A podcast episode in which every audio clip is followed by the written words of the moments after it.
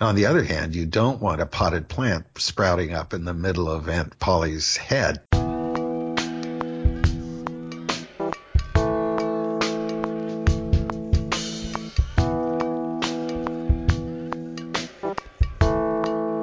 Welcome to the Common Errors in English Usage podcast. I'm here with Paul Bryant, author of the Common Errors in English Usage website and book. I'm the editor of that book and host of this weekly podcast, Tom Sumner. Hello, Paul. Hi, Tom. We like to talk about photography from time to time on the podcast, and we've talked about various topics. We've covered some technical things, and then we covered setting up shots, getting good candid shots, and getting good group shots. But even with all of your best efforts, if you know all of the technical details of what you're looking at and how to do the camera settings, and you've set up your group portrait perfectly, or you've captured the perfect candid shot, things always can go wrong. Right. So I think a great topic to talk about, maybe this will be the last time we do the photography topic, but it'll be appropriate at the end of this to talk about some troubleshooting topics. Right. I hate to harp on the same subject over and over, but one thing that we've talked about before that I'd like to say a bit more about is the very common situation of people taking pictures of other people standing in front of bright backgrounds where the foreground portrait becomes very dark, sometimes indecipherable. And so there are various ways to deal with this. First of all, just be conscious of it. When you're seeing your family sitting there happily smiling at the beach, how much are they in the sun? How much light is there around them? How much brighter is it behind them? And make sure that you use whatever means you have, either with your camera or your phone, to set the light adjustment so that it's good for the people and not for the background. Another way to deal with this is often if there are trees around or buildings or something, you can move a person into the shade, and faces look much better generally in shade than they do in direct sunlight. I mentioned earlier, the sharp shadow from a nose going across the face. There's about no way you can really fix that well if it's an unpleasant angle. So look around for shade. Or the other thing is to move the subject into the light, so the light's shining on them, and that will work fairly well if it's overcast or if the light is in some other way, somewhat indirect. Or if you really want to challenge yourself or you don't have a choice, shoot RAW. And can't do that with every camera, but we talked about RAW earlier. That gives you much greater dynamic range. And then in software later, like Photoshop, you'll be able, on some photographs anyway, to adjust it, to tame down the background so it's not so glaringly bright, and to bring up the dark figures in the foreground so that they look nice. So that's an important tip. And it's so common. I don't know how many pictures I see every day on Facebook that are spoiled by not paying attention to the light balance between the foreground and the background. Mm-hmm. That might be the number one thing you think of mistakes that people make when they're shooting? It's my pet peeve. Okay. Then thinking about the edges of your photograph. Don't just get excited about what's in the middle. Think about what's on the edges. Sometimes it's nice to have something to frame your shot, like a tree branch that's coming down overhead. Thinking, well, can I get enough of that branch in so that it actually is a feature and makes a kind of a frame rather than just an intrusion? And on the other hand, you don't want a potted plant sprouting up in the middle of Aunt Polly's head. So thinking about what's in back of the figures that you're doing that might obscure them in one way or another. One challenge that I've had sometimes is I've often shot pictures of people walking their dogs, and the dogs are very unpredictable, and very frequently the dog will wind up in back of the people. So you see somebody holding a leash, but there's no dog, or there's just a tail sticking out someplace. Oh, right. And that, again, it's a matter of being persistent and not just taking one shot, going with it. If you can train yourself to think about composition, think about the whole frame, how will this look when it's printed? That's what really makes a difference between professional-looking shots and amateur-looking ones. Is there stuff in the foreground that's going to be out of focus and uninteresting? I mean, sometimes it's nice to have a blurred flower in the foreground with a scene in a meadow in the background, but you're sitting in a recliner at Christmas, for instance, and you're photographing the kids opening their presents. If your foot with its hole in its sock is sticking up in front of you, you don't want that. So you've got to think about what's around the edges and how do they work together to compose a nice picture. Mm-hmm.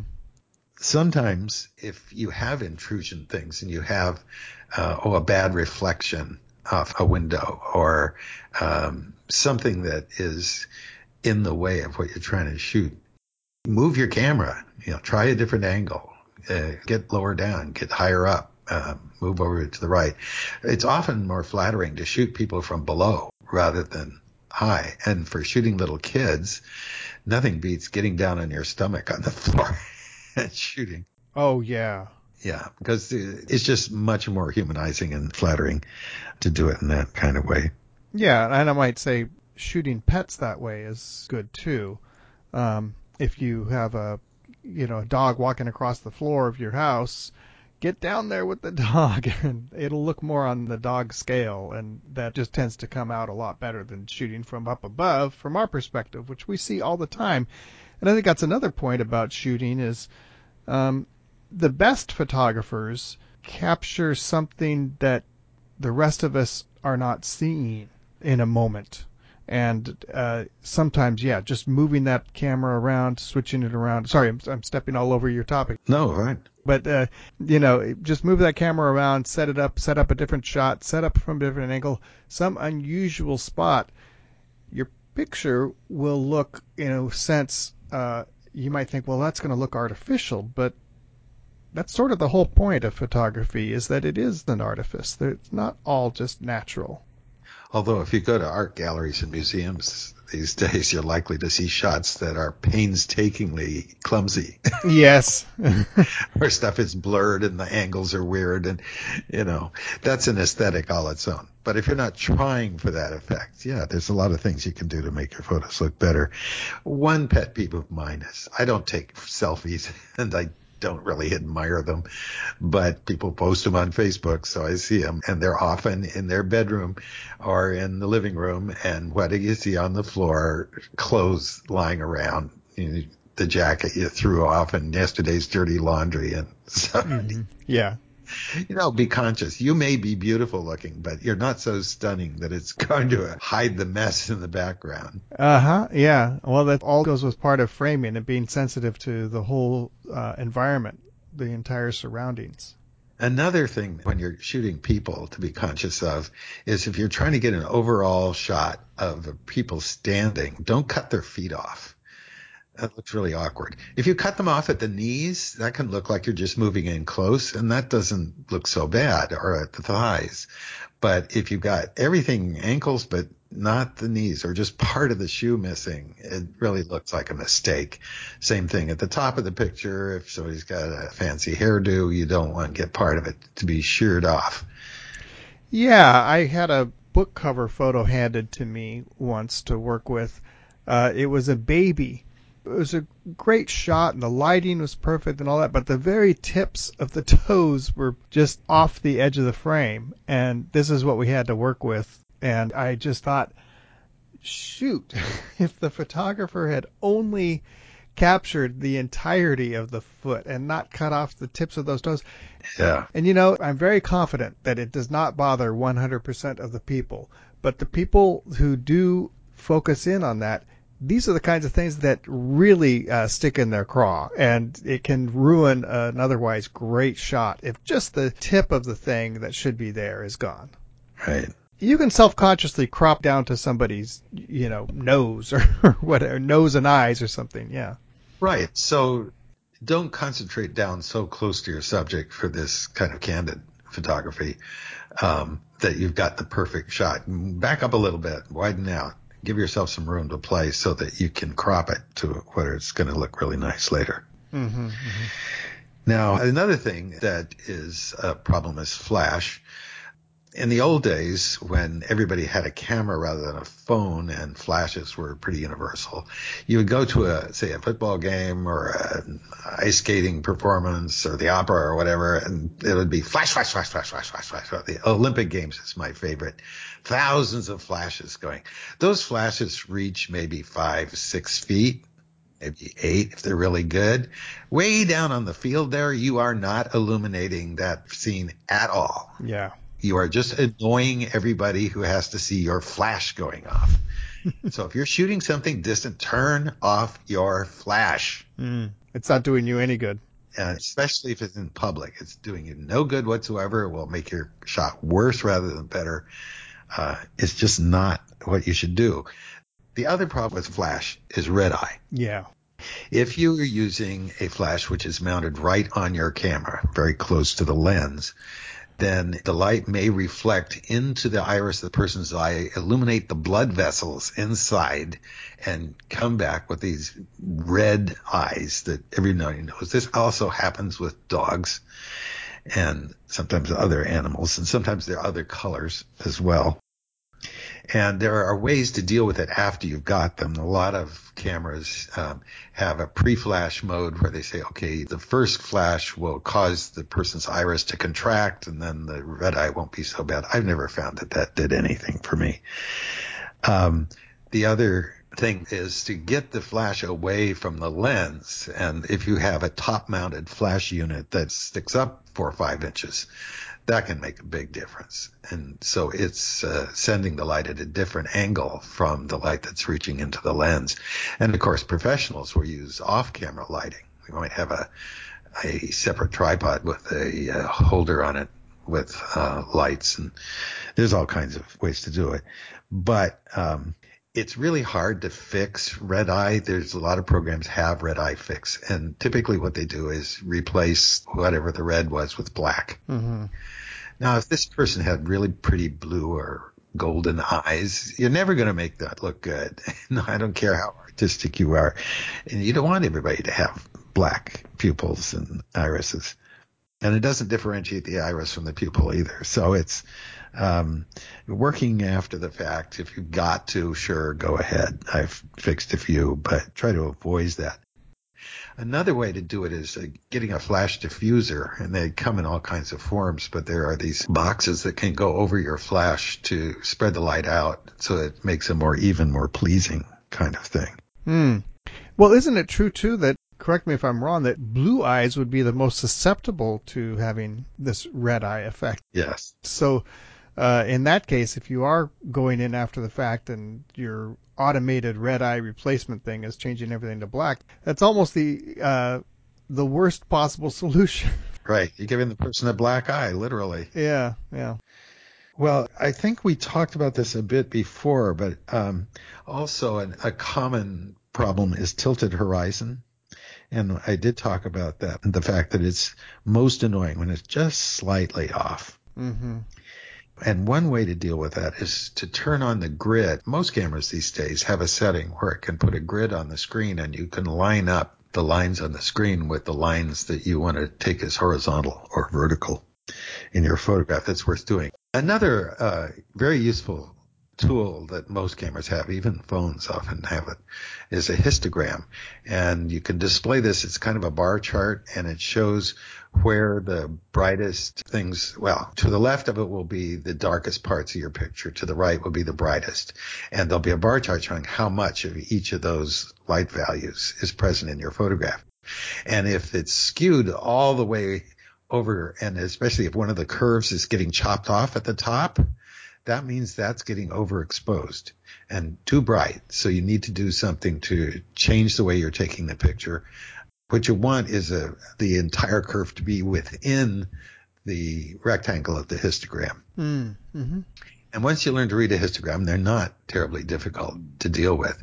They're very handy, and I know a lot of people who just rely on that a lot. I don't as much as I should. It's always an extra step for me to remember, oh, yeah, turn on the histogram. But, yeah, it can be really useful. A lot of times photographs come out not bad necessarily, but just kind of boring. And one of the typical ones is shooting a picture of something and just having it plop right in the middle of your photo with nothing interesting going around the edges. And there's the rule of thirds, which photographers talk about endlessly. It doesn't have to be applied every time, but it is often very pleasing to think of your frame being divided into a sort of crosshatch with two strokes down and two strokes across, dividing it up into 9 equal rectangles. Positioning your main subject along one of those lines or at an intersection of two of those lines, vertical and horizontal, can give a very effective feel. And if you look at professional photographs, you often find there'll be even a portrait and there'll be a big empty space beside it because they didn't want the person's face to be right smack dab in the middle of the picture. It just makes it more dynamic. There are lots of different ways you can use the rule of thirds, and often with cameras you can put a grid display on that has just that pattern, and then all you have to do is use it to line up with your subject. The only trick is here to remember focus, so if your subject is no longer smack in the middle of your picture, you have to remember to focus on your true subject by, say, pushing down the button while you're aiming at them and then moving to the rule of thirds position and taking the picture. Another thing that's kind of a rule of thumb in photography is that 3s and 5s are better than 2s and 4s. If you're taking groups of things, odd numbers tend to be more pleasing. Now, sometimes, if you're taking pictures of a pair of twins, that's fine. Or two ducks together, male and female. There's a lot of reasons to do 2s. But think about when you're making choices about how many to photograph. Try doing a 3 or a 5 and see how it comes out. Diagonal lines in pictures can often give them dynamism.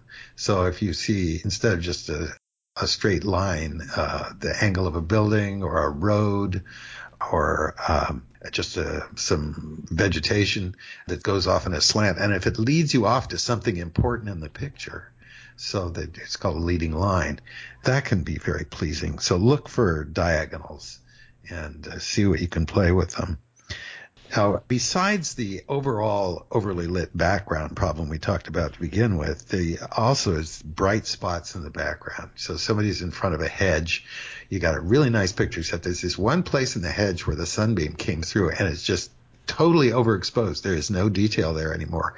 And how are you going to deal with that? First, the best choice is notice it before you do the shot and move the person, or block it in some way.